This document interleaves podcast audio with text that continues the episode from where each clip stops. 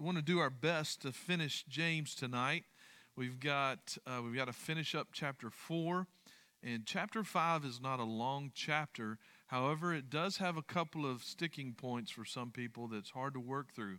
I will go ahead and confess to you that uh, my view of James chapter five has changed through the years as I've learned more, as I've learned how to read the Word, as I've learned how to read uh, the Bible and learned how to stay in context, uh, I've grown from it. And my desire of walking through James and First Peter, uh, these two are. I, I hope you've seen the parallels from First Peter and James. Um, you know, in this refining of our faith, and uh, I chose to do this because they complement each other, and I want us to be able to read through and see. Uh, the the reasoning along the way. Just in this path that we're walking through God's Word. So, uh, let's go ahead and pray so we can jump in and talk about some things. Lord, thank you so much for tonight. Lord, I am just so thankful how you have just blessed us with your word and how your word speaks to us and guides us and shapes us and brings forth life. Uh, your word shows us uh, where there are inadequacies in our faith and where we need to grow, where we need to learn. It, uh, your word has power for us because it comes from you. And so, Lord, any conflicts that we may have with the text, thank you that you have shown us how to study. You've given us resources and understanding, how to dig deeper and how to walk through the story of redemption. Lord, this is all about you. Uh, Jesus Christ, this whole, whole book is just pointing to Jesus Christ and our life in Christ, the life that you provide us. Tonight, I pray, Lord, that you would guard this time that you protect our hearts and minds with your peace. May your love abound in this place. May we be diligent to maintain the unity of our faith together as the body. Uh, Lord, we love you. We thank you for salvation. We thank you for the joy of our salvation. May it be full in our hearts. May we not allow the enemy to rob us of that joy. Uh, thank you for the fullness that we can have in Christ. And now may your word just unfold before us as we walk through uh, this final chapter and these verses. In Jesus' name, amen. Okay. Uh, any questions before we go into chapter? We'll be finishing up chapter 4. Uh, we'll, we'll clarify again our terms. We'll clarify the process and what uh, James is doing, but any questions thus far as we're getting towards the, the latter part of this letter? Any sticking points for you? When I mean sticking points, something that you're just having a hard time getting over or working through. Nothing. Counting it all joy, right? I think that's a constant. our flesh and our feelings do not want to consider it all joy. We have to be reminded of why, uh, where that joy comes from. What else? Anything? Nothing. Y'all are just top of the dean's list. You got it figured out. Just either that or way down the bottom. Sometimes after service on Sundays, uh, when people are just staring at me and it's quiet, no response, uh, afterwards, sometimes people will say, It's not that we don't get it. We're just getting hammered by the word and we're just having to work through it. And, and so we don't respond right away. And I get it. See, I, I have the blessing of going through in advance so I get hit in advance, and, and so I've had time to work through it. But yes. okay.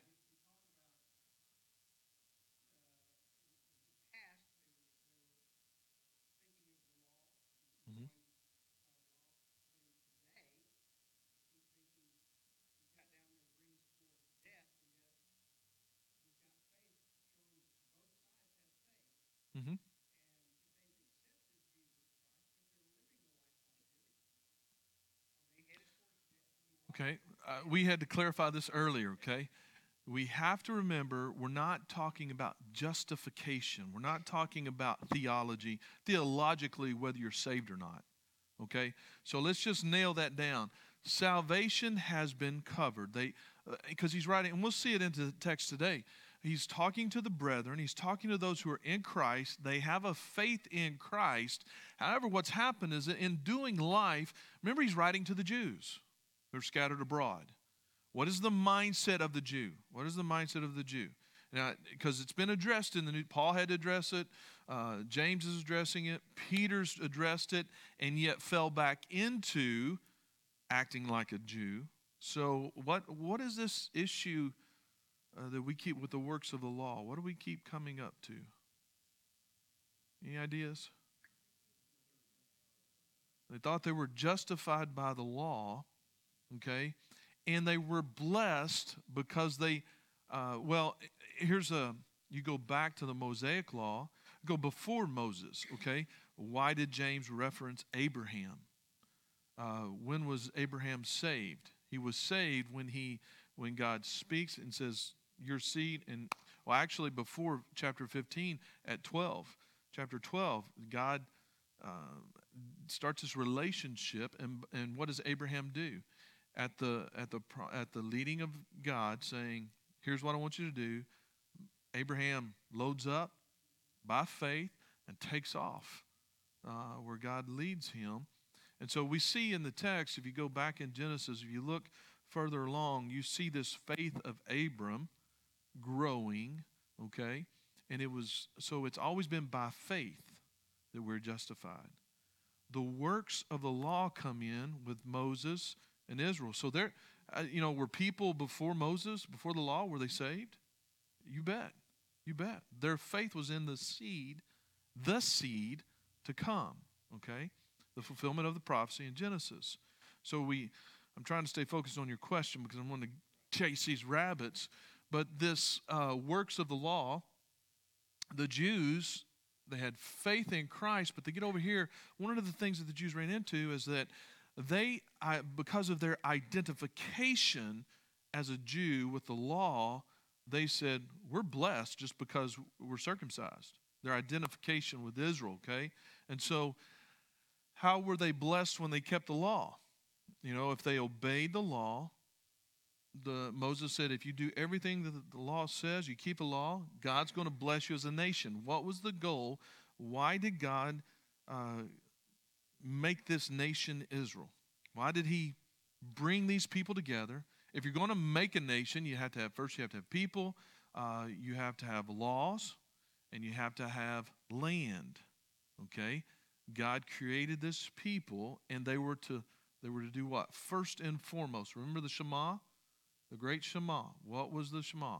You're to love the Lord thy God with all your heart, soul, mind, and strength. Second to that, Jesus said, Love thy neighbors thyself. That was the chief of the law. So here's where the Jews fell short. They got into this, well, I'm circumcised, I'm a Jew, I'm good with God, and I'm doing the works of the law, and so He's going to bless me financially. We get to Christ. The law tells us, uh, Paul said the law was a tutor. No man was ever saved by the law, Paul said. What did the law do for us? It revealed the character of God, and it revealed that we were just depraved sinners that had no hope of coming to God and so our only hope was God intervenes. Paul, he would write, he'd say, there'd be this situation, and he'd say, but God. Okay? What, what these guys are forgetting is that uh, it has always been through faith, but then Christ takes us on a different path. We are, uh, so we need to, it's a good time to clarify our terms. Blessing, to be blessed. And, and what is, in James, what is this whole thing here? This is the path of blessing. This testing of our faith, the various trials, the various trials refining. What does it do? It produces endurance. It does this work of endurance, that perfect, having a perfect result, complete, lacking in nothing. Our goal as a born again believer is to have a rock solid faith that is refined, it is purified. The impurities, like gold, are being burned off this refining or testing, if you will. That word testing in the original language, it means to uh, this process of revealing true character, the true character of the faith. And so, what we see happening in this, our faith is to become a, an image bearer. Okay? And what God is showing us, if we're going to be an image bearer, Christ, the ultimate image of God, the love and character. Uh, we went through Colossians. That's why we went through Colossians. Part of it is that we, uh, Christ is the the image, the visible image of the invisible God, the character of God come down from heaven. We started James. Uh, that gift from heaven above come down, the character, uh, the righteousness of God on display through Christ. Okay?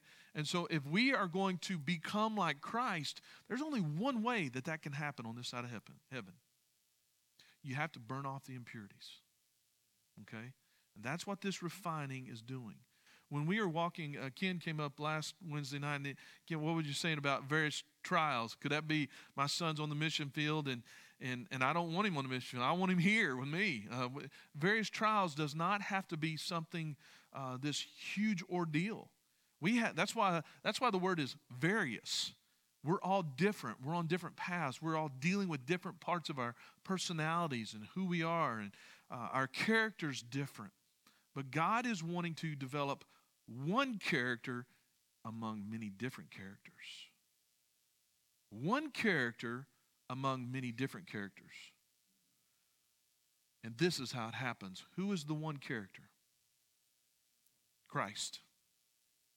One character among many characters. And so God has designed it in a, such a way that it's not about your circumstances. It's not about how much money you have. It's not about how good you have it in life. It's not about how easy this path is. But here's what these guys were doing they were saying, you know, I do, I've got the works of the law, I've got works going on. And, and look at my bank account. Look at my position. Look at all I have going for me. Obviously, I'm good with God. And James is going, No, you're not. You're not, you're not, you're not doing the law. You're not doers of the law. How many times did we see that word doer?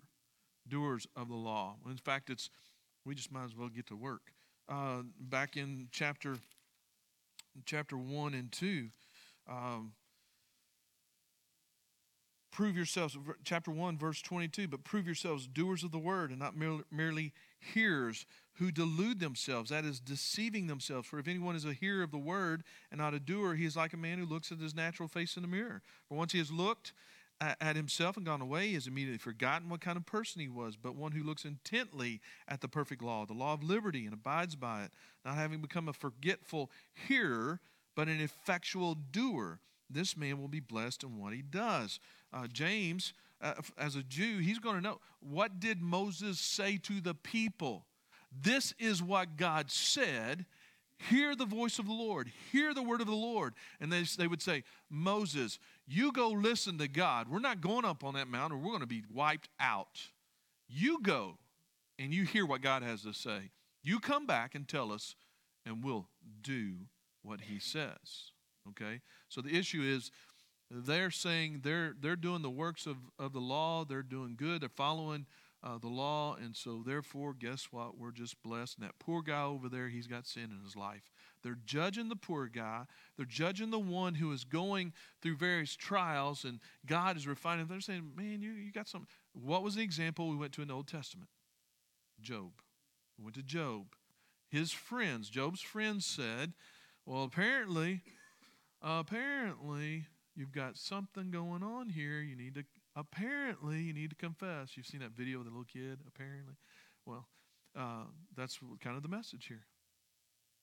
And we know that God said, not so with Job. In fact, at the end, we're going to see that today in chapter 5, how it correlates with Job even further with this whole issue of prayer and those things. So I, I may not have answered that completely, but I, am just kind of, there's just so much in that uh, on the scope of it all. And so, um, yeah, they're thinking works, works, works. God bless. That was it. The blessing and the works. These are works of the law, self righteousness, and we're blessed financially, good outcomes. And James is going, no, no, no, no. The works we're talking about, remember in chapter 1, uh, verses 2 through 4, works of endurance, right here. Works of endurance having a perfect result, okay, complete lacking in nothing. And that's what we're wanting. And then in verse 12, I think of chapter 1, as we stand before the Lord, uh, 12 and 13, 12, uh, that we will have an approved, have been approved. We will receive the crown of life, okay? Anything else? If we jump, anything else with this? Because I want you to. Yes, sir.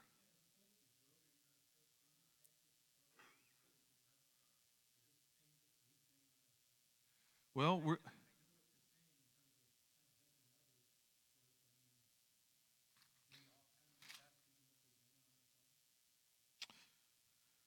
So, I'm trying to find it. Anyone want to address that while I'm looking for this verse? No test, no testimony, right? Okay. Um,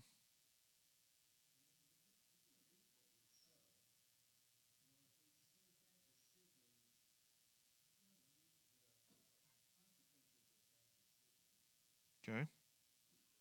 Okay. Let me reap what we sow, consequences of bad decisions. Testing is all a test. Uh, this is why I like doing this with First Peter on Sunday. By the way, uh, get prayed up for the next several weeks of First Peter. It's going to get tough, folks. In fact, I love to fly into it and get excited. I'm going to have to be very prayed up because we're going to have to slow down. We get into some of these chapters. First Peter is going to get tough. Um, chapter 3, verse 13 Who is there to harm you if you prove zealous for what is good? But even if you should suffer for the sake of righteousness, you are blessed. And do not fear their intimidation, do not be troubled. But sanctify Christ as Lord in your hearts, always being ready to make a defense to everyone uh, who asks you to give an account for the hope that is in you, yet with gentleness and reverence, and keep a good conscience, so that in the thing in which you are slandered, those who revile your good behavior in Christ will be put to shame. Uh, for it is better if God should will it so that you suffer for doing what is right rather than for doing what is wrong. Uh, the there are, and Peter's going to address this in some other places. Uh, what he's saying is, be careful that you understand uh, across the board. There's going to be suffering. Make sure you're suffering for the right reasons. Suffer for the righteousness of Christ. Over here, here's where we have in this place. Um, uh, I'm trying to think of uh, right here, here's the pivotal point. In this place, do I respond with sacrificial mercy as Christ would?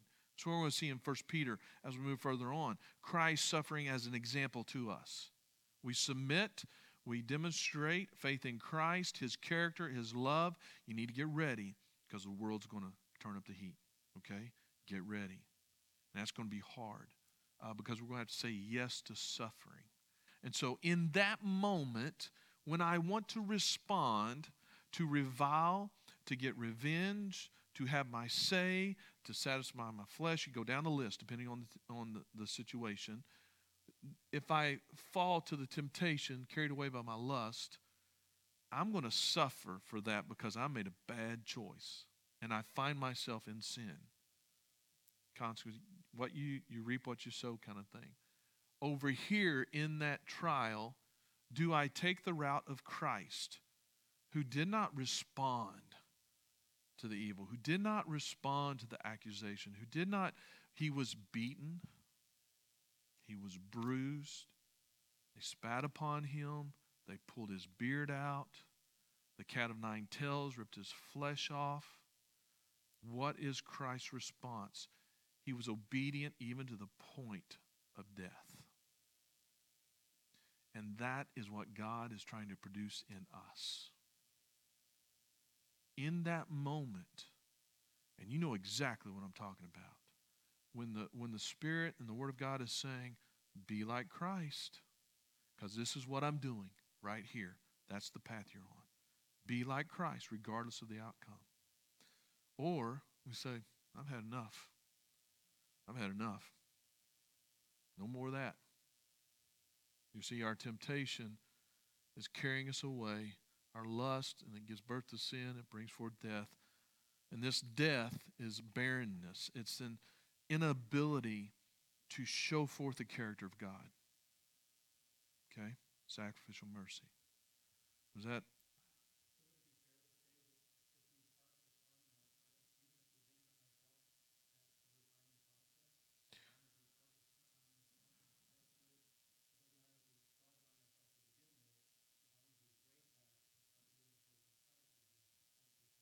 I had a friend who said it was it's never too late to do the right thing.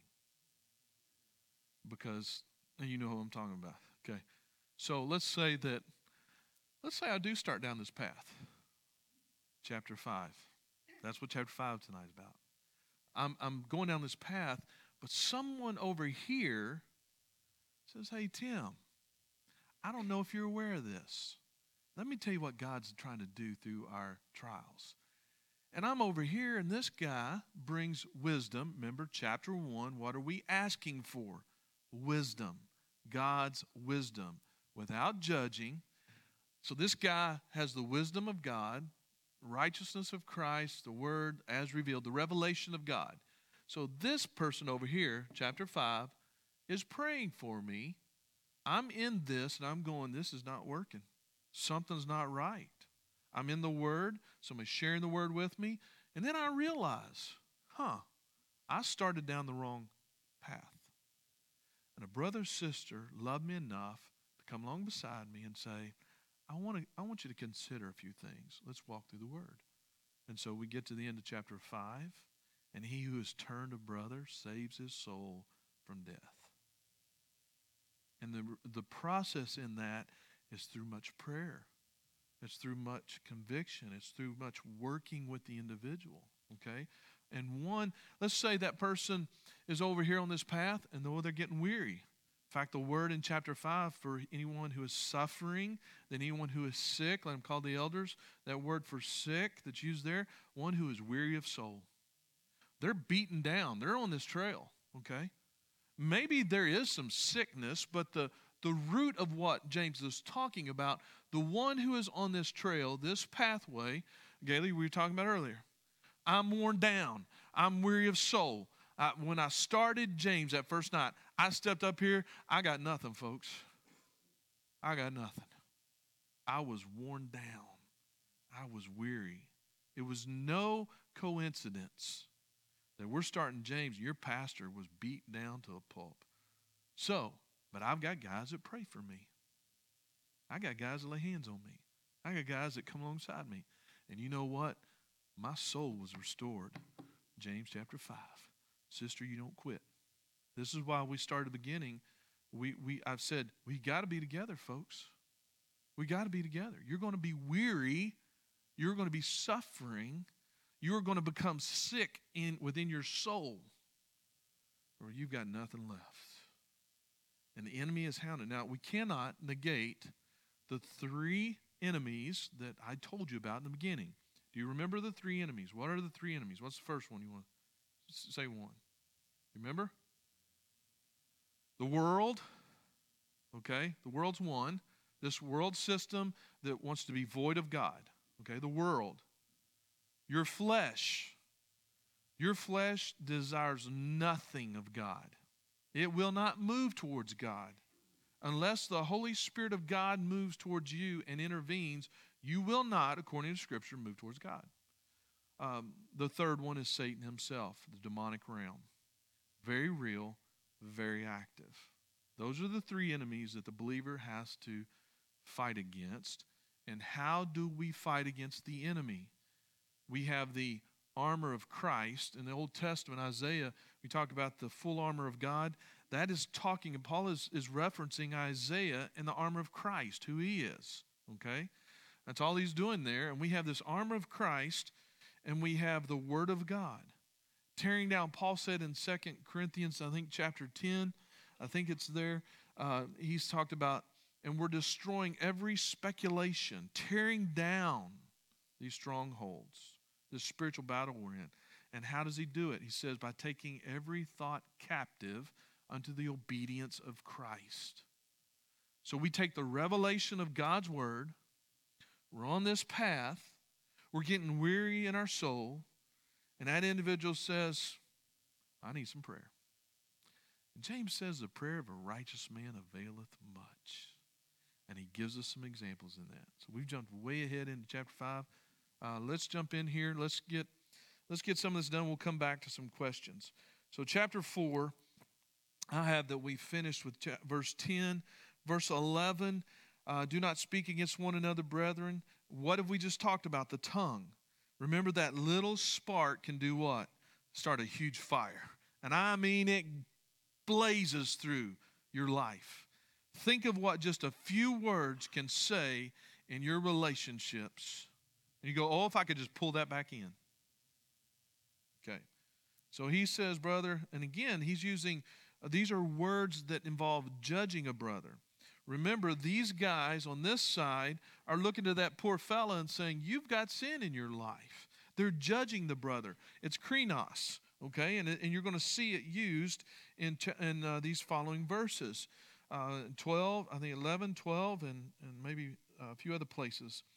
So do not speak against one another, brethren. He who speaks against a brother or judges his brother, krenos, all right, speaks against the law and judges the law. But if you judge the law, you are not a doer of the law, but a judge of it. What is happening here? They're using this tongue to tear down a brother, to judge a brother. Uh, it's obviously calling, causing division and trouble within the congregation. And when you speak against a brother, you're assuming a role that's not for you to fill. I, when, I, when I start judging a brother, their motives or where they are with God in their relationship with Him, I have to be careful because I can uh, be assuming a role that's not mine. I'm to be a doer of the word. I'm to be one who follows the revelation of, of Christ, his character. Uh, I should be in life with that brother. Instead of tearing down or judging that brother or looking to cause that brother harm or sister, I need to remember I'm a doer. I'm engaged in that life with that born again believer in the church instead of standing back and judging. There's only uh, one judge. Look at what he says here. Well, so in verse 11, you, you get that where when we start talking and tearing down a brother, we're moving into a role of judging that's not ours. Our role is to be a doer and get in life with that born again believer who's on this path over here. So we're both on that path. We know it's hard. We're struggling. We need the revelation of God's word, his wisdom to encourage us and move on. We don't we don't judge this brother because of the outcome or the circumstances they find themselves in. Verse 12 there's only one lawgiver and judge, the one who is able to save and to destroy. But who are you who judge your neighbor? So I need to abstain from that. It's not talking about refuse to hold each other accountable. That's not what he's saying there. Remember what the issue uh, that James is addressing. These self righteous individuals are saying, Brother, you're in sin. You need to get, confess, get right with God. So he'll bless you. Their blessing was financial. Our blessing is the resurrection and an approved faith. So I don't jump into that role. Verse 13, come now. There's going to be an invitation here. Come, uh, this, or the antagonist. Uh, he says, Come now, you who say, James is addressing the antagonist, you who say today or tomorrow we will go to such and such a city and spend a year there and engage in business and make a profit. Yet you do not know what your life will be like tomorrow. You are just a vapor that appears for a little while and then vanishes away. Instead, you ought to say, if the Lord wills, we will live and also do this or that. What is James saying? Well, this, this self righteous person who says, Man, I, am right with God. He's blessed me financially. I'm put my hand to this task. Because I'm good with God, He's going to bless my business. He's going to bless this or that. And so this person looks ahead and goes, You know what? Let's go over to this city. Here's a great opportunity financially. Uh, let's go over here and we'll make a profit. We'll do such and such. And James is saying, look, you don't you don't understand. You're not thinking about life and what it's really like. Your life is but a vapor. You don't know what tomorrow holds. So he's saying instead of uh, it's not that we're not to work. It's not that we're not to be wise and discerning. What he is saying is that we not as, we're not to assume that uh, because our self-righteous works, God's going to bless us whatever we put our hand to. We don't. We may go over there to this city, and God may say, "Well, guess what? You didn't know uh, agriculture community, uh, there's going to be a big drought. There's not be any hay. And you just bought uh, 200 head of cattle. And you got a lot of land. You got a lot of grass. Now all of a sudden, you got no grass and you got no hay. and you don't have a whole lot of water either. So he says, You don't know what tomorrow holds. You don't know. And your life is but a vapor. It can be gone. So rather than assume that whatever you put your hand to, God's just going to bless it. Okay? Um, it's like it's what the Lord wills. So in this life of various trials, I'm on this trail. Lord, I don't know what the outcome's going to be as far as these circumstances, but I knew what I do know what my outcome is by faith. I know where I'm headed. I know what God's doing through all of this. So we went to remember we went to Romans chapter 8. God causes all things to work together for good to them who love the Lord. What was he talking about there? He's talking about he uses all of these all of our life circumstances to develop this kind of faith. You go back to Romans 5 and we see it there, okay? So he said, rather than assuming, rather than because your self righteous works, um, you need to look at life this way. Your life is but a vapor, appears for a little while and then vanishes away. You better make sure your motives are pure and you're, uh, you're walking in step with the Lord. Instead, you ought to say, if the Lord wills, we will live and also do this or that. But as it is, you boast in your arrogance. These individuals are being arrogant. And he says that this kind of boasting is evil. Remember in chapter beginning of chapter 4, we talked about worldliness. We talked about the source of our quarrels in uh, chapter 3, verses 13 down to uh, 16 and 17, talking about wisdom. He says that this kind of evil wisdom in boasting, uh, arrogance, is not of God, it's demonic. Verse 17, therefore, to one who knows the right thing to do and does not do it, to him it is sin. I've used that verse isolated by itself and just say uh, it's the, um, you know, not you know what to do and you don't do it, that's sin in an isolated text. But in the context, what do you think he's talking about here? Keeping it in context, not an isolated verse. What is he saying here? To him who knows what to do and doesn't do it, to him is sin.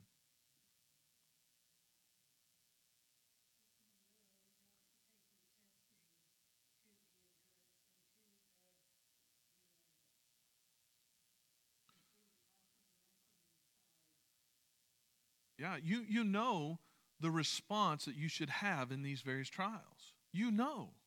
You know how you should respond. It's not rocket science. You know what it means to love the Lord thy God with all your heart, soul, mind, and strength. You know what it means to love your neighbor. You know that in these situations, you're not to return evil for evil. You know, we go on and on, but you don't. He who knows what to do and doesn't do it to him it is sin. So these guys over here, they know the law, but they're Jews.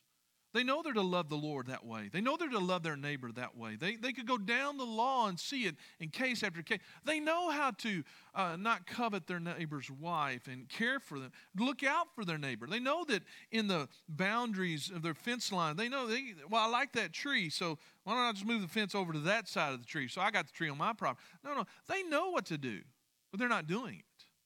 They're, they're saying they're doing it, but they're not doing it. It's him who knows what to do and doesn't do it to them is sin. Okay? These are self righteous individuals saying they're right with God and they're not. Okay? And so many times they'll go, uh, I'm doing this, and I'm not doing this. And we've got, in fact, in the church, we develop these legalistic ways of living. You tracking with me on that one? Okay? And I'm doing, uh, so, uh, but we're missing. Uh, I, I think it's on a positive side of it, it's been uh, well, if I believe in Christ, I can't do this, this, and this, and this. My approach to being in Christ is I get to do all this. It's, it's, a, oh, it's a whole paradigm shift. Um, so, I don't know. I think I chased a rabbit on that one, but does that make sense? Okay, all right. I don't beat that now. Chapter 5. Wow. Okay. Now, uh, this is this can get a little little touchy here. Come now, you rich, weep and howl. James is he's he's giving an invitation here. I mean, this chapter is if you want to be a, a good old Baptist uh, or even a charismatic, a tent revival meeting person. Let's put it that way. We're we're at invitation time now. Chapter five.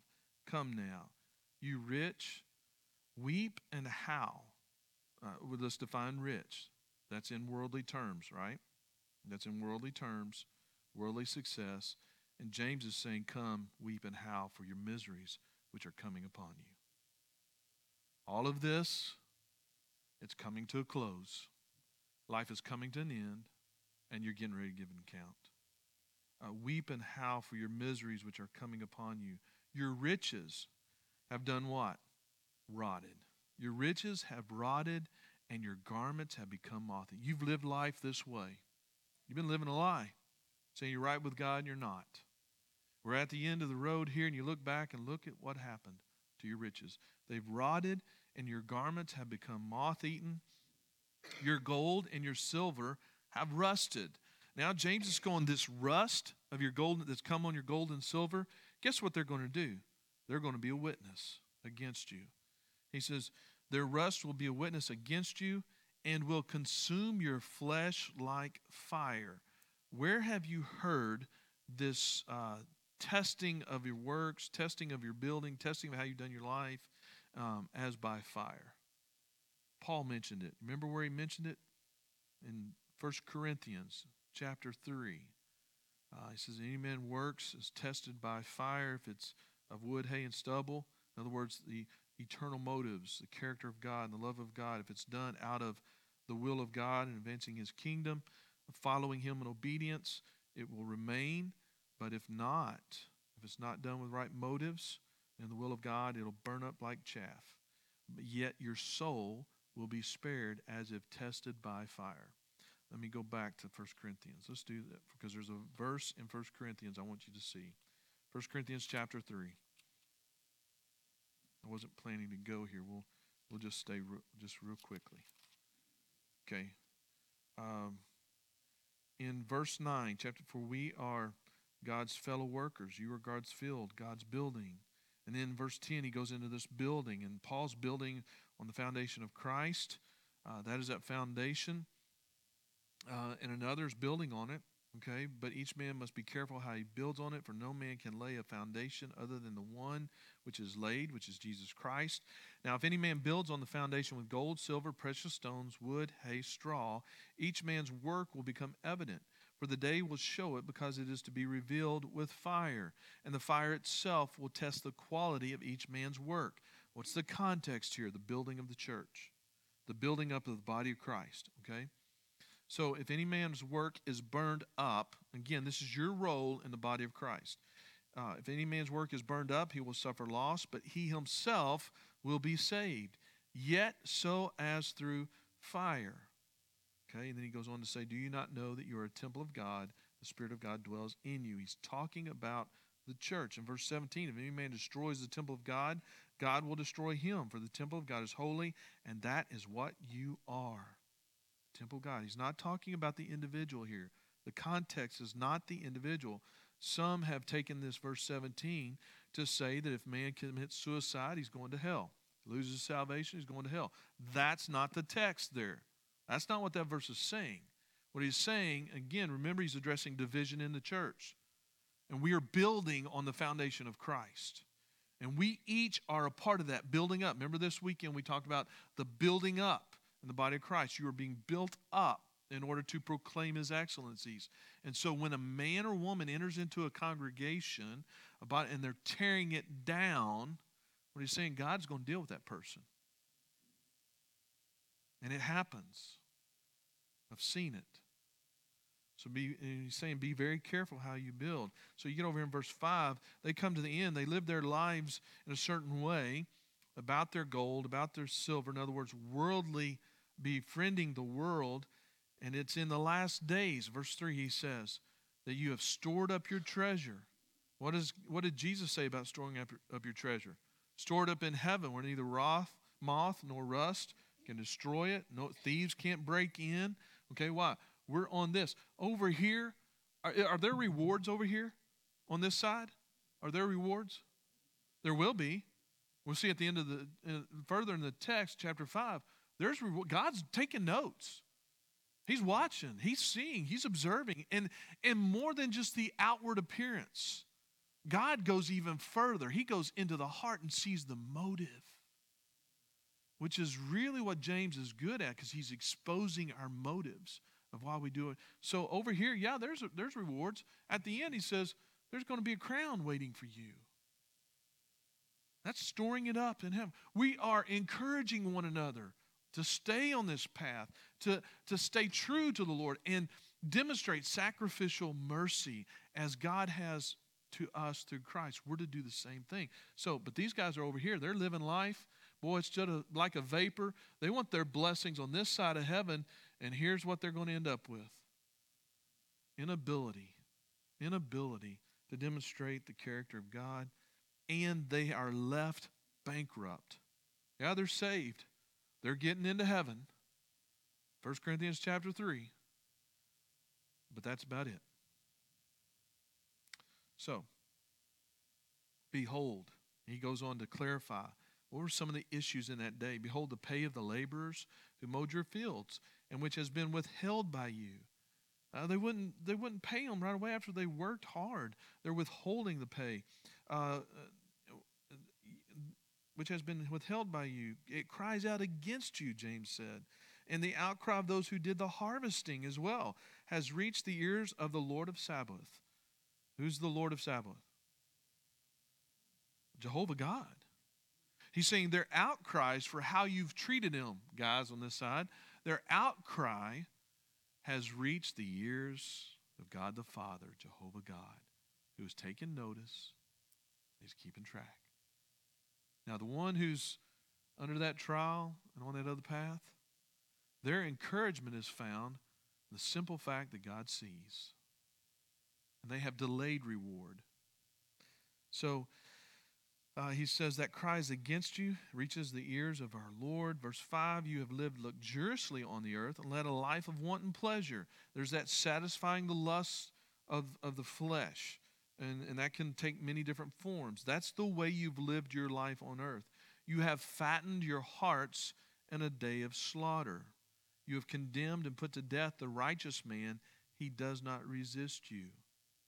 Who does verse 6 sound like? Christ. You have condemned and put to death the righteous man. He does not resist you. This one who's on this works of endurance trail, they're not resisting these guys over here. In fact, you'll see in the text further, uh, they'll take that poor man, they'll take him to court to take even what he, little he does have. Because they believe that he's a sinner anyway. He's in sin, he's being disobedient to God. I can't help him. Uh, he's going to have to help himself and get right with God before he can really get help. And so the way they're treating others, okay, is very reflective of how the world treats Christ. So we have to be careful uh, before we condemn uh, these believers who have a very superficial, self righteous kind of faith, who are wanting their blessing and pleasures on this side of heaven before we condemn them, uh, brothers and sisters, we have to check the motives of our heart because there are times where I act just the same way. I act in different forms or fashions if I get honest. Okay? And he says, uh, this poor man who is right with God, the Job's, um, he does not resist you. What is he doing? He is demonstrating Christ like character and behavior and he's leaving the circumstances, the results, up to God. Because in the appointed time, you go back to First Peter, cast all of your cares upon the Lord, for he loves you, he cares for you. I don't remember the, the exact wording, but in the appointed time, he will exalt you. When we get to this place over here, Paul talks about the way we live our lives on this side of heaven will determine how we reign with Christ in the millennial age. So if I'm over here worried about getting it on the, this side of heaven, doesn't seem like I'm going to be reigning with Christ very effectively or in a, a very honorable position. Now, again, check your motives because if you're only doing it because of that, guess what? it's exposed. I mean, you see how much we need the Lord with our motives? Okay. But I, I just, verse 6 caught me because I thought, who does that sound like? Jesus Christ. So uh, just let's take a pause. What drives you to live the way you live right now? Why do you what gets you so excited to get up in, in the morning to go and do what you do? Which I wasn't planning on doing this, but um, well, here, here's what I'm saying. This right here.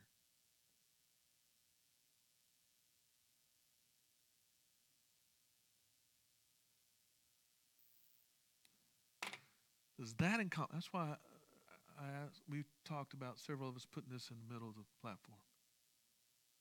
This drives everything I do. Everything.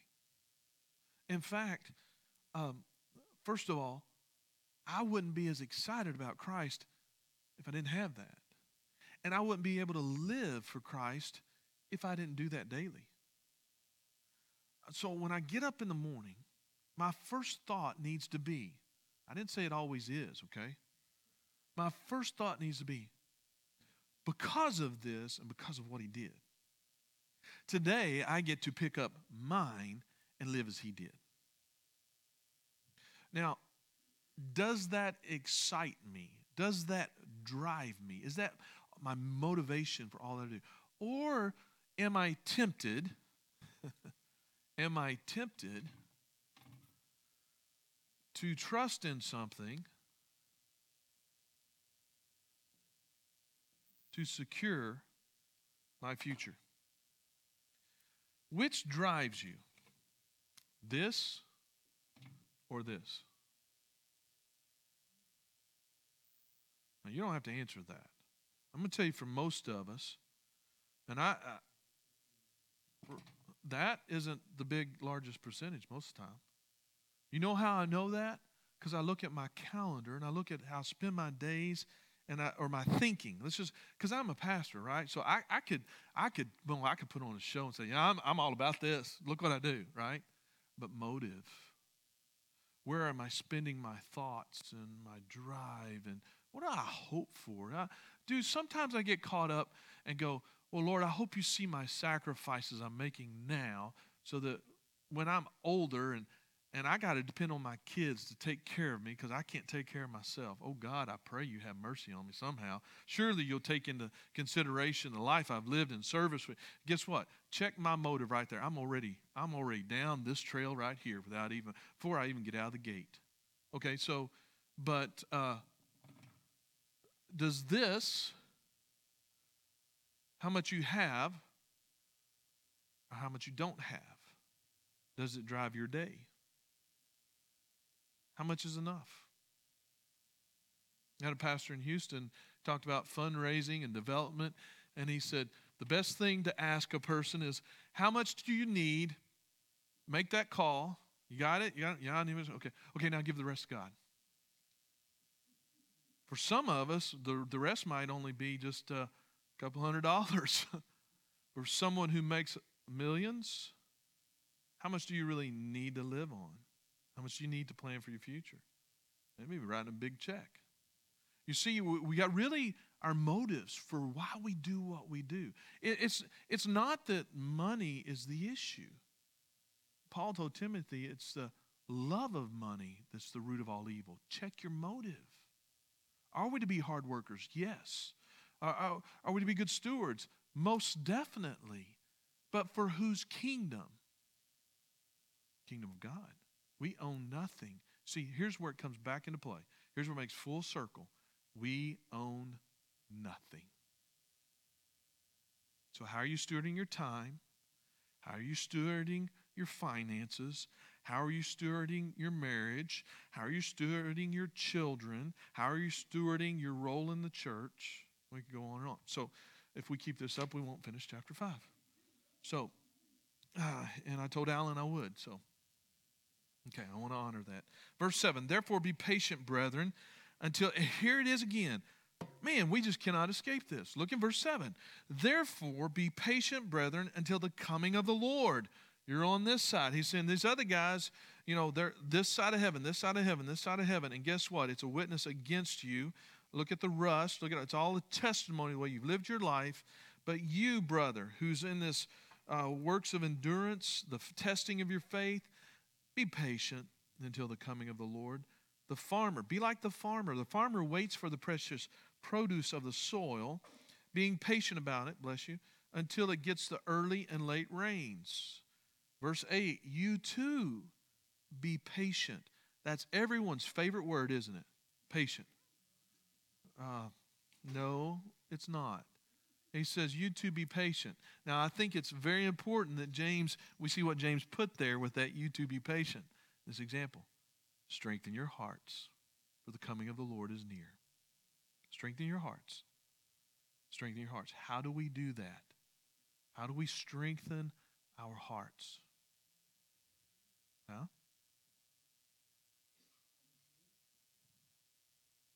I got seasoned saints in here. I got people been in Bible study all their lives now. Come on, at least 10 years. How do you strengthen your heart? Word.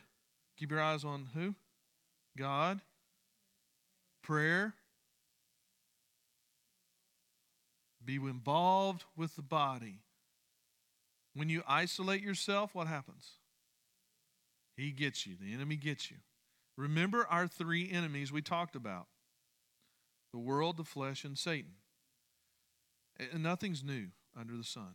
Okay? He knows he cannot combat God's word. We've already walked through some of this. Uh, we know that God inhabits the praises of his people, Scripture speaks of. What is that? In the body of Christ, whenever we exalt Christ, we're in the Word of God, the revelation of God, and we are being accountable to one another to live the character and love of God out, be image bearers. The, the boy, just it starts at the moment you see who you are in Christ, what He has done, the victory, the covering of the blood. You begin to see your purpose, your identity. You begin to understand who you are in Christ. You go, what, what have I got to worry about? Absolutely nothing. Concerned, yes. Concerned for my witness for Christ, concerned that I don't fall into this, but that's why I got you. That's why I get so I'm going to strengthen my heart in this way, just to review. Here's how I'm going to strengthen my heart. I'm going to be engaged in the relationship. It's all about relationships. I'm going to be connecting with Christ. How do I do that? the Word of God. I am going to be caring for the body of Christ. That's where the body works together. See the last part of chapter 5 in ensuring that when I grow weary, guess what? I can then be lifted up, restored, renewed. I'm going to commit to serving Christ in the body. I've got this connecting, this carrying, and this committing. When I am involved in those three things, I see the strengthening of my heart, the strengthening of my soul, the understanding of the battle I'm in. Christ has given me the victory. Yes, there will be battles, and yes, I will be injured in the battle. Yes, I will be injured in the battle. But I shall endure because the Lord is near and He's coming. As James is saying, you, you hold on. You hold on. Don't quit. Don't quit. Strengthen your heart because the coming of the Lord is near. Do not complain, brethren, against one another, so that you yourselves may not be judged. You see, when I start complaining, what am I doing when I complain? Where's my emphasis and my focus going? I start, it goes inward. It goes inward. It's amazing the garden living, Adam and Eve. In the garden, their heart was free to be focused outward. They had no worries, no concerns, because God had provided everything okay, that they needed. Once they sinned, they feared God in a way that they had never experienced before. Their hearts turned inward. How do I protect myself? We see when we start complaining, we're beginning to look at what we're not receiving, what we're not getting, unmet expectations. Guess what that leads to in that moment? When we start complaining, you need to understand when you start complaining about someone in a relationship or a circumstance, the enemy is crouching at the door, as God told Cain. Sin is crouching at the door, and here we go, just like Cain was carried away. Okay, so that complaint, you need to understand how many of us know about triggers with behavior? Triggers, yeah, something happens, it triggers and a certain behavioral response, and I end up going down this trail. Uh, triggers, warning flags, when you hear someone complain or you start to complain, take this home with you. That is a warning flag. When I start to complain, my focus is shifted off of Christ and being on this onto me and my flesh. Okay?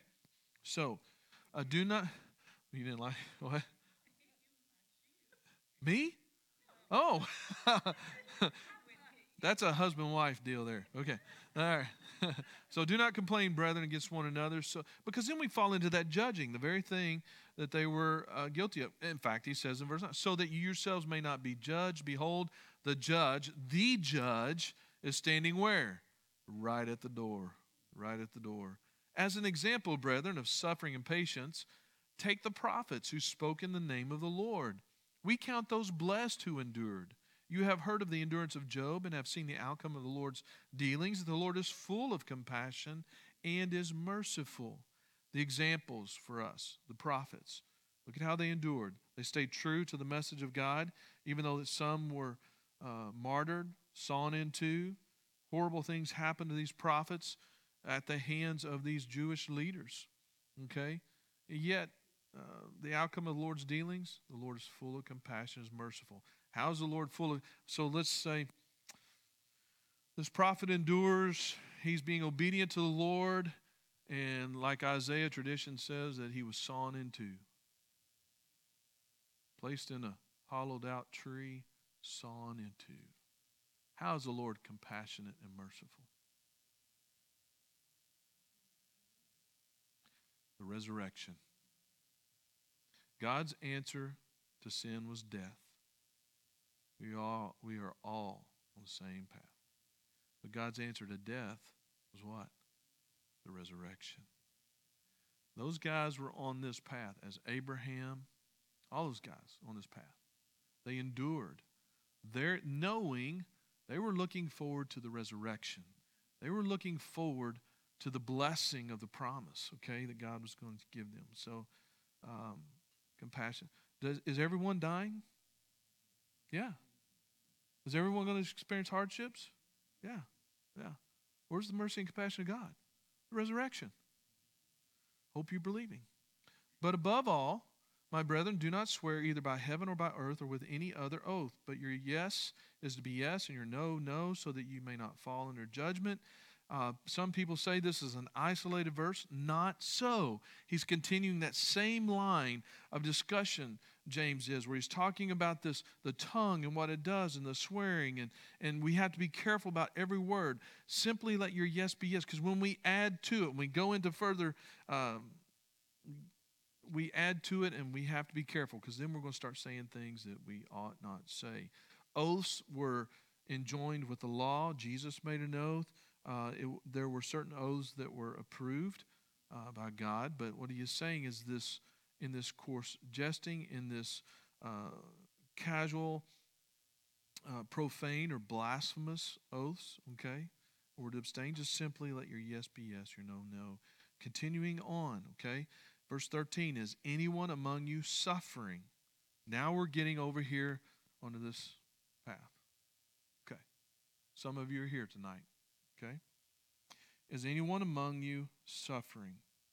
Should be able to say yes in some way. Okay. Now, in that suffering, what's going on in your soul?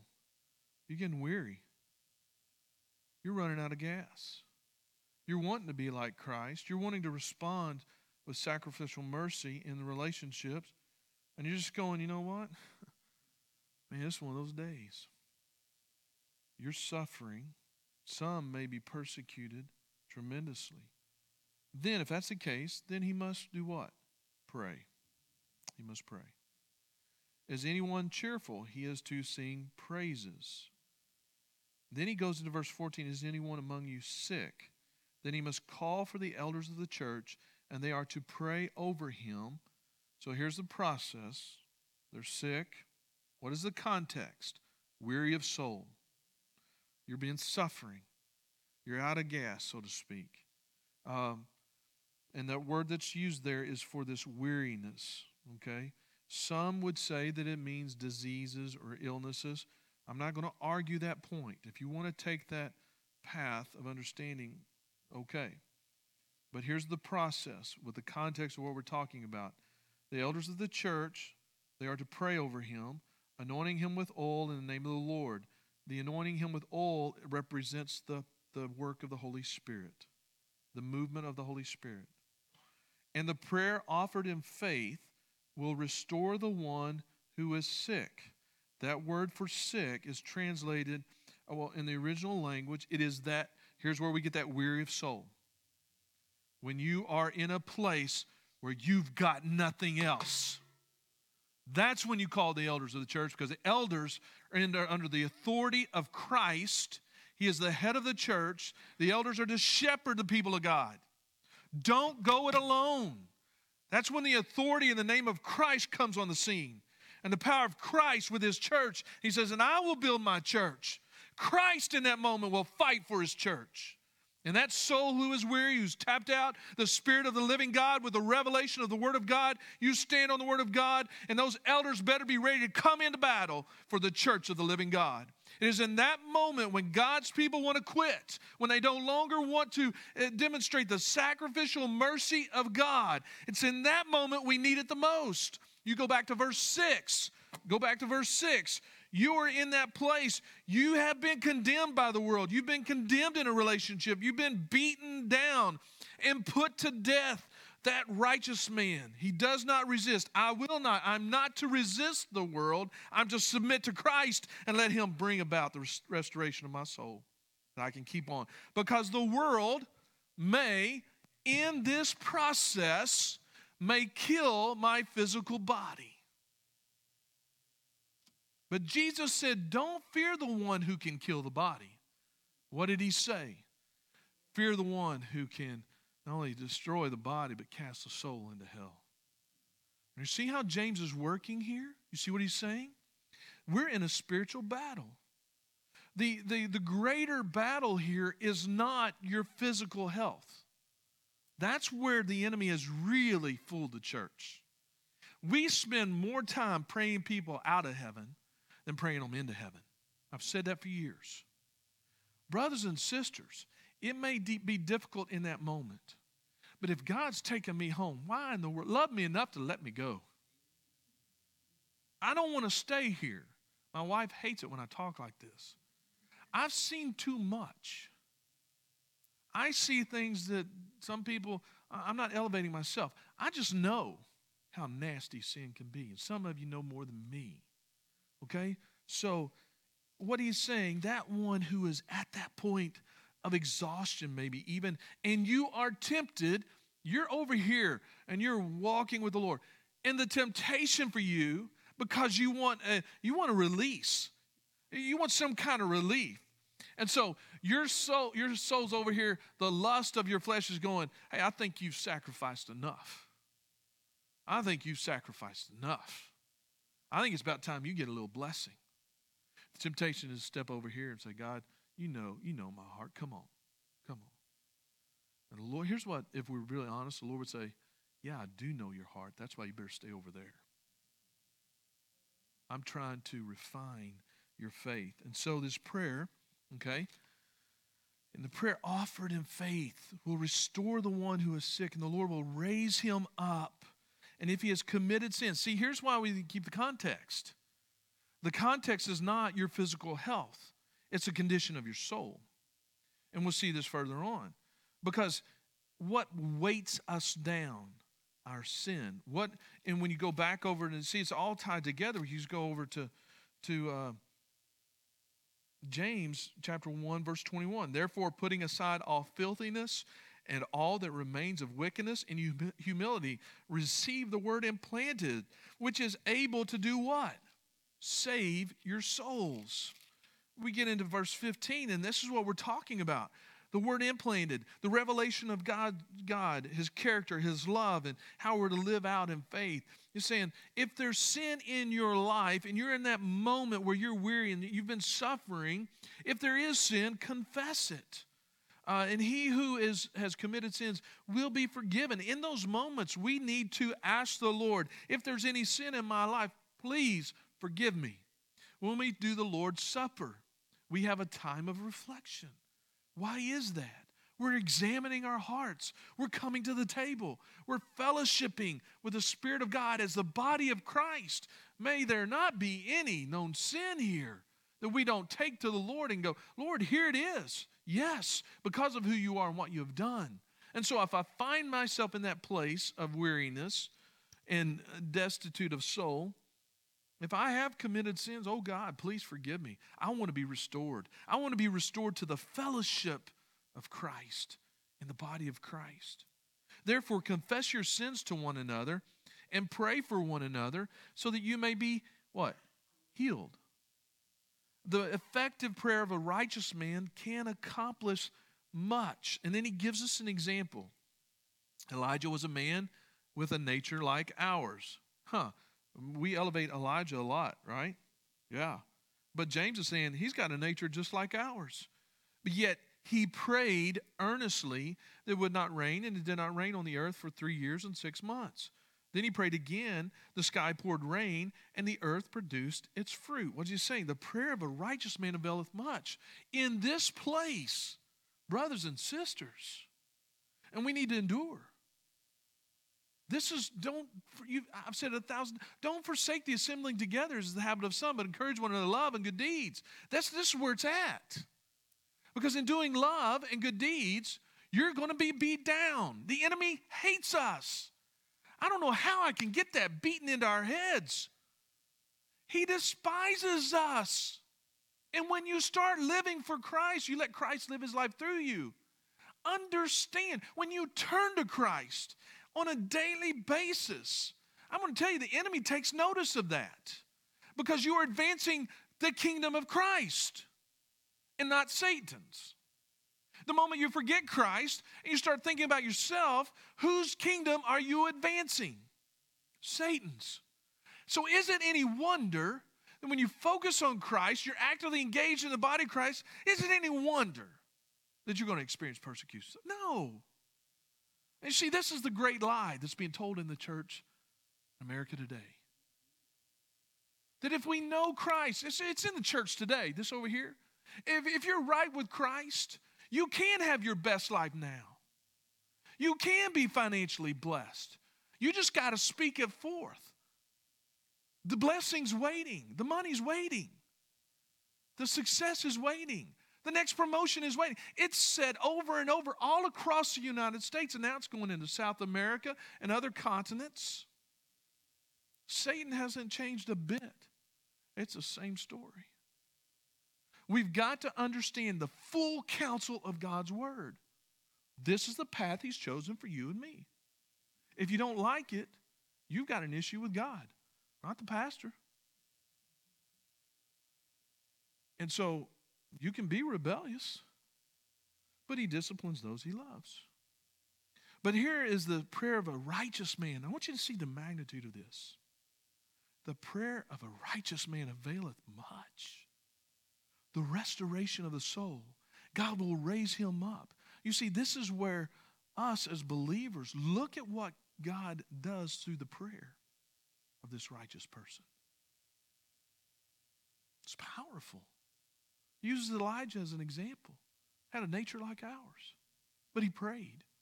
What was the word next before he prayed? What kind of prayer? Earnestly. Now, Here's another one of Satan's tools. He can keep you from praying. Hmm. We become ineffective. Prayer is vital in this walk. This is what James is highlighting. Get in this, you bottom out, you want to be lifted up, pray for one another. Confess sin, and he'll restore you. And then finally, verse 19, verse 20. My brethren, if any among you strays from the truth and one turns him back, let him know that he who turns a sinner from the error of his way will save his soul from death and will cover a multitude of sins. These are not believers who have lost their salvation. Here's what simply he is saying He's saying that those of us that are over here have a brother, sister over here, and we come over here and we share the revelation of Christ, the Word of God, wisdom from above. We share that with this person over here. We're talking. Don't you? I just love writing. We're talking, we're sharing the Word of God. And guess what? We take them by the hand and we lead them over here. James is saying, You've saved a soul from death. You've saved this individual from this right here a dead faith that has no ability to demonstrate. You say dragging them over? We want to drag them over?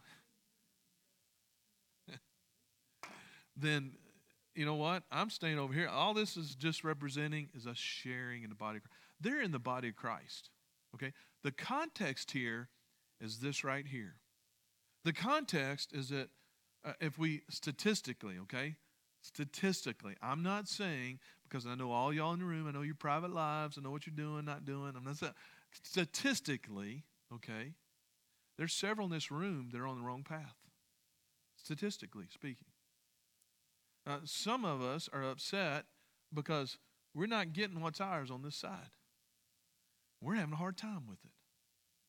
Some of us are over here, and the Lord, through the Word of God, the preaching of the Word, teaching of the Word, uh, God is saying, No, come back over here, right here. This is the path I have for you.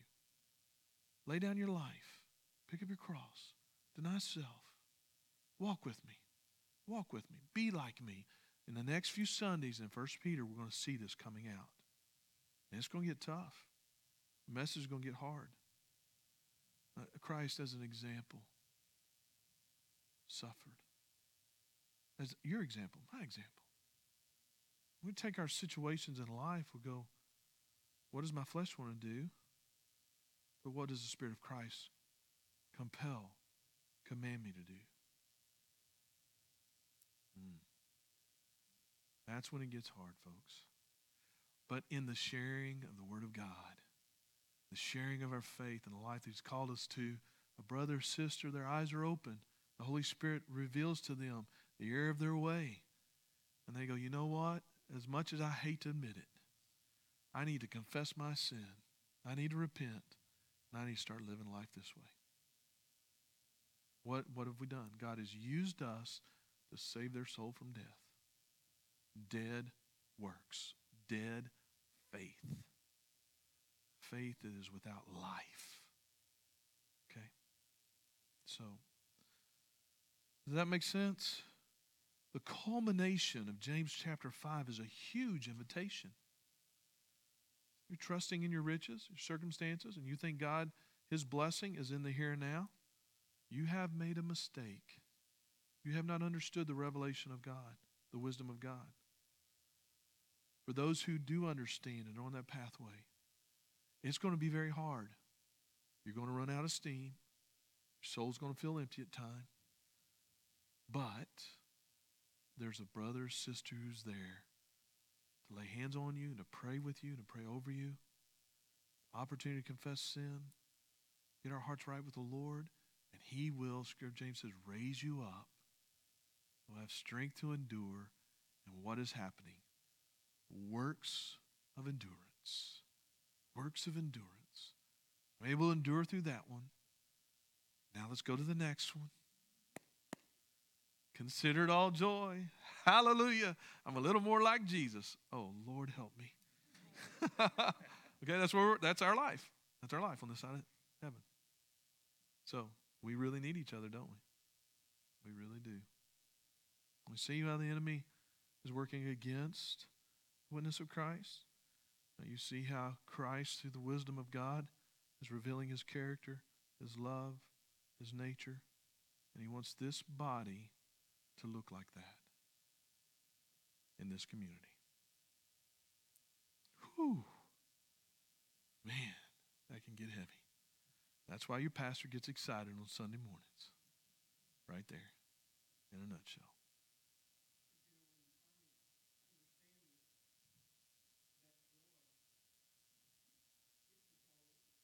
It is.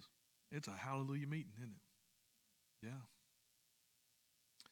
Let me ask you this Has this study caused you to rethink how you approach life? okay. I hope in the right way. Tell me some things you've gleaned from it. If you can, share. I mean, if it's not too personal.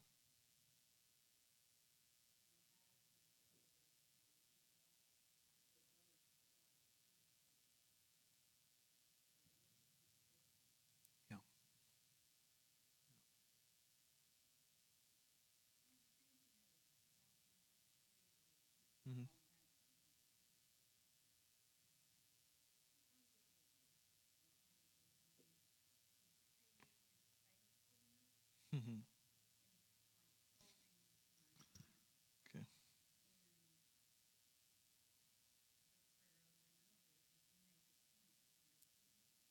Okay.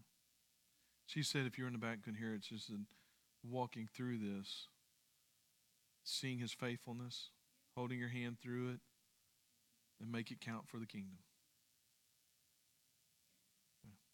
Did I did I hear that right? Okay. What else?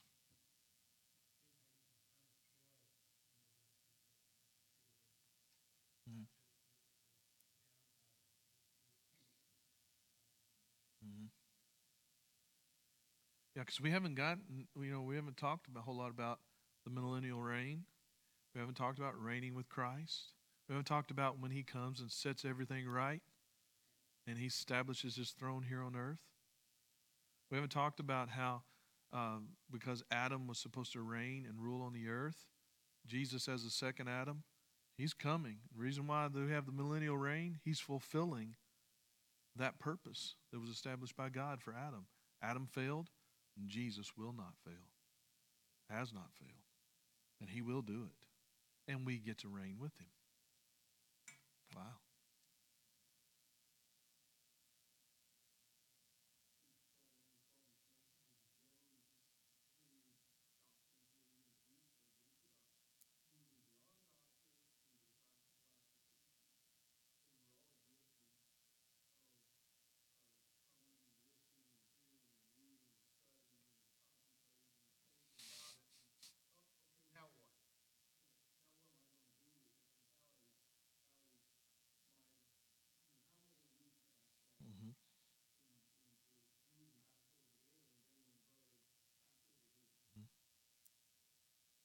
Yeah, imagine imagine if everyone that's walked through James these last few weeks, imagine in our relationships if we went and shared with our brothers and sisters the kind of life we're really to be living. Imagine how that would revolutionize the church.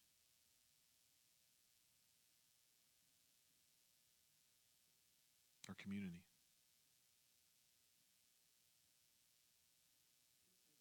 If they get it, yeah. If they get it.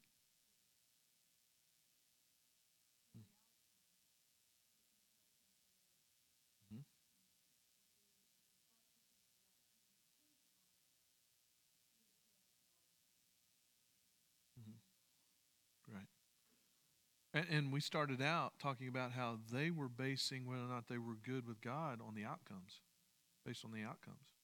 Over here, we're not even looking at outcomes. We're leaving that up to God. We're looking at what He's building in us. Right? As we're walking through First Peter, you know, we're suffering. Remember, I read tonight, uh, Dave asked about suffering for the right reasons. In the church, there are things that are going to happen in the church that will cause suffering in the church.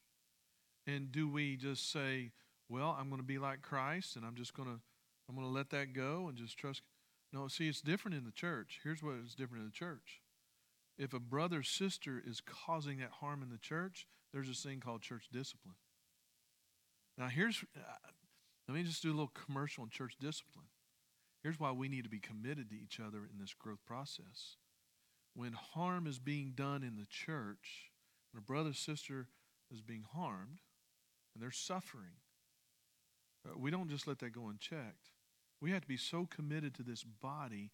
Uh, Paul said, be diligent about the unity in the body and love, purpose. So, guess what? That means we get to go to the one who's causing the harm and the suffering, and we call them out. Not so in the church. We don't act like the world in the church.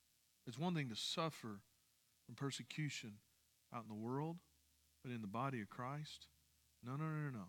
We're not acting like the world. Brother, you got an opportunity to change your ways. Or sister, you got an opportunity to change your ways. The the son who was having sex with his stepmother, Paul said, cast him out. Let the enemy devour his flesh. But that he'd be saved from that kind of life. And when he did repent, it was a call to repentance. But once he did repent, what did Paul then say? Bringing quickly back in to the fellowship. Renew and restore and build up. Okay? So discipline is about restoration, reconciliation, building up the body to keep the body healthy. There's a cancer in the body, we address it, we do surgery, we work through it. The reason why our body is unhealthy many times is because we allow cancers to go unchecked. We're not doing life together. We're not in relationship. We don't know each other. So that when something comes up in a marriage or in a family, in the life of an individual, we don't know how to address it. We don't know how to deal with it. We don't know how to hold each other accountable. So we think, oh, I'm not supposed to do that. I might offend them. Yeah. Yeah. If I really love the body of Christ, uh, you bet your pastor's going to offend you. Uh huh. You bet the pastor's going to get offended. I've had people come to me and say, Man, I got a real problem with well, I didn't even realize that. Thank you for sharing. Please forgive me. All right. What else? Anything else?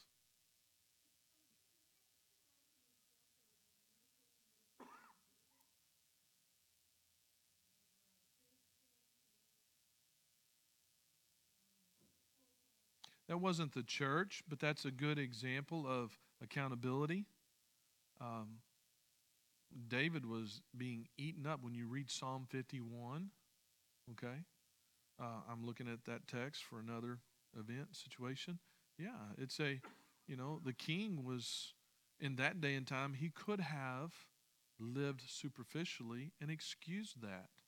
But because David was a man after God's own heart, I wasn't saying that he had a he had a heart like God's. He was pursuing the heart of God. He was in love with God passionately. Therefore, chapter 51, you see a picture of a man who is distraught, weak, beat down because this love for his God, broken fellowship. Okay? So Nathan, yeah, he calls him out, tells him a story. He's enraged. He goes, You're the man.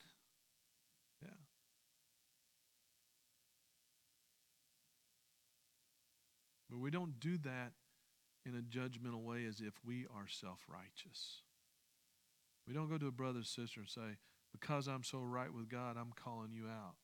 Oh, no. I'm going to you and say, Look, I'm a dirty, rotten sinner saved by grace, and it's tough living a life like Christ, but we're in the body of Christ, and sin hurts people. We don't have to live that way. We're here for each other, not against each other. Right? So, in that situation in the church, well, yeah, there's going to be some. Uh, David committed adultery, committed murder, coveted, lied. I mean, ooh. But God restored him. He did pay for his sin tremendously. There were horrible, harsh consequences, and David knew it. In fact, when he refused to fight against Absalom, his son. He loved Absalom. He thought Absalom would be the one to take his place. When his son uh, was killed, he was so broken. But he knew it was the result of bad parenting. He didn't hold his kids in check. Bad parenting. 101. So. Ooh, that gets heavy, doesn't it? Ooh. Ooh. yeah. All right. Anything else before we pray? We need to cover this body in prayer. You know, you know what the Word of God has revealed to you. You know how you should live. We are now accountable to it, brothers and sisters. We're accountable to it and what we do with it couple things ought to come out of this fruit for us as a church humility. We should take away from this humility of heart that we're all sinners covered by the blood of Jesus Christ. We look at the law of liberty, chapter 1. We stay there and we're aware of just how much we need Jesus. So, humility of heart. Not judging uh, whether brother or sister is right with God based on circumstances. Uh, we're all on a path of being refined. That God is producing a work of endurance in us that we'll have an approved faith when we meet Jesus face to face. Our faith will be complete, lacking in nothing. Therefore, we must submit. We must submit to this testing of our faith and respond appropriately like Jesus. We must crucify our flesh and not give in to satisfying our flesh. And we must do life with each other so that when we see a brother or sister not walking the pathway of endurance, we want to encourage them to come and join with us so that God will be able to demonstrate his sacrificial mercy in the body of Christ. And they will also have a complete faith. What a journey. Wow. In that, okay, I, I leave you with this. In that, you will see God's faithfulness to restore you along the way. You will restore, and you will be able to have joy. Some kind of journey. Ready to pray? Get ready for Jonah. It's going to be a good time. And uh, pray for me while I'm out on the road. And I'm expecting God to do some wonderful things. And I'll meet up with our team going to Brazil. I'll be going to Mexico Friday. Opportunity to pour into some men and um, and then come back, get on another plane, go to Brazil with our team going to Brazil. So I'll be praying for you. I'll be praying that the, the seeds that have been planted, that when I come back, you will be able to share with me uh, just how exciting this journey has become, even more so, and what God is showing you. Okay? Let's pray. Lord, thank you so much for today. Lord, I want to thank you. When I started James, wow, uh, I had I had no way of knowing uh, the depths that you would take us and what you would reveal to us through your word, uh, personally and as a church. Uh, Lord, I'm so thankful uh, that on that first night, I was when I wanted when I needed to start chapter one, I was in chapter five, and someone needed to lay hands on me and pray for me, so that I could walk through it. Um, and Lord, I thank you for your faithfulness. I thank you for what you've taught us and how you've encouraged us and how you've brought conviction, you've brought challenges. And Lord, uh, for me personally, uh, this, this uh, works of endurance has just come alive.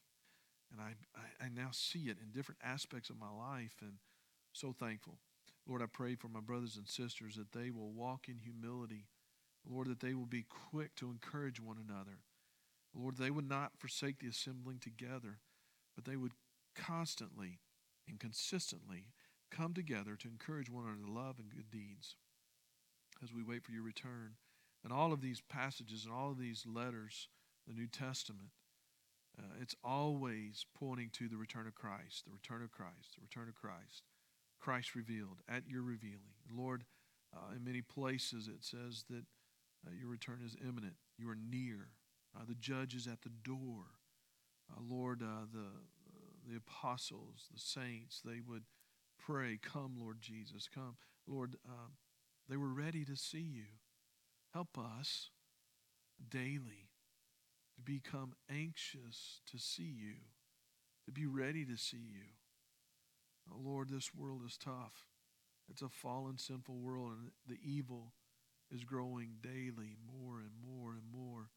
We need you, Lord. We are desperate for you to help us see it through. Lord, our faith, these works of endurance and growing our faith and uh, refining our faith, it is only possible uh, through fellowshipping with you, through the word, the body of believers. So help us to be obedient faithful. Lord, now I pray uh, for any who is weary of soul, uh, faint of heart tonight. Maybe they've been on the path, and whether it be individually or in relationships, they find themselves growing weary of doing good. I pray Hebrews, uh, Lord, where so to consider Christ. Lord, we're to run this race with endurance, laying aside the sin, everything that would encumber us, uh, that would keep us from running effectively, keeping our eyes on Jesus, the author and perfecter of our faith, and that when we grow weary, that we'd consider you who went to the cross, who endured the hands of sinners, the hostility, for the joy set before you. So tonight, may we consider the joy set before us, Lord, of being in fellowship with you um, and the proving of our faith that we would endure. For that joy, may we endure. And I thank you for the blessing of being in the body of Christ and the fruit that comes from it. In Jesus' name I pray. Amen. Thank you so much. God bless. Yeah. Whew. Amen.